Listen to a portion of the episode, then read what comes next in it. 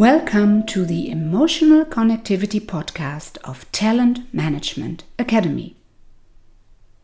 The topic in how far you can proactively behave when you are annoyed about others without blaming them was explained by Rolf in his last week's podcast, giving you some impulses for reflection.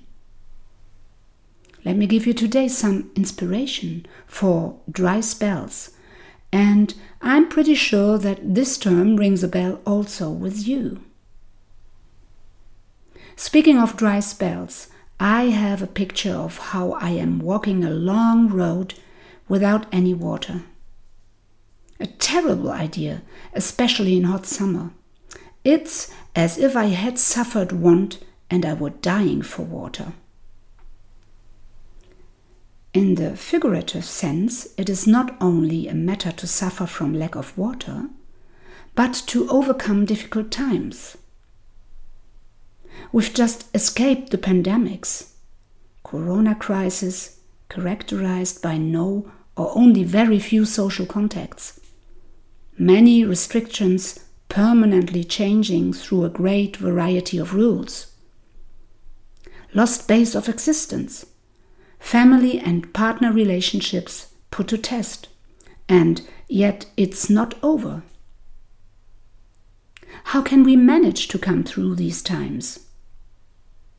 What helps us to increase our perseverance? How did you manage hard times of disappointment in your life?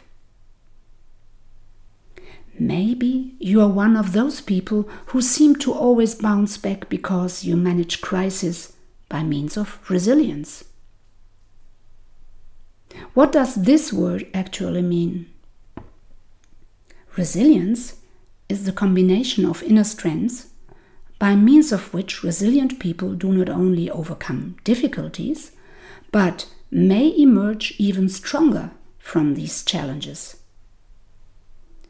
I got to know this term in a technical environment when testing material subjected to shock.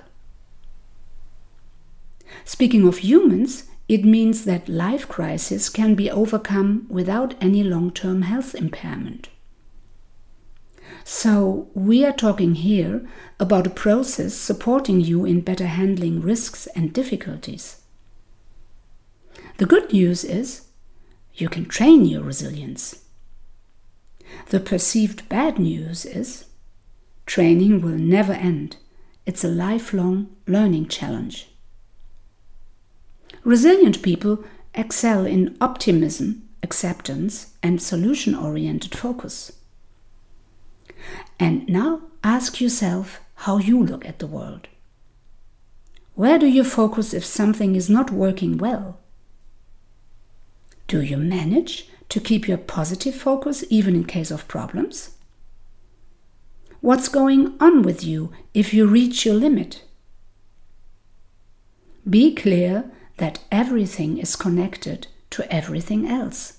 And, already mentioned by Rolf in his podcast, that you cannot change other people. Finally, hand on heart. Do you believe that you have endlessly to analyze problems in detail before being able to solve them? Or do you even make the assumption that there is only one correct solution? This reminds me of a saying that has come true again and again. The person who wants something will find a way. The person who doesn't will find an excuse. Take responsibility for your life and provide for proactive organization. That's a way to survive dry spells with resilience.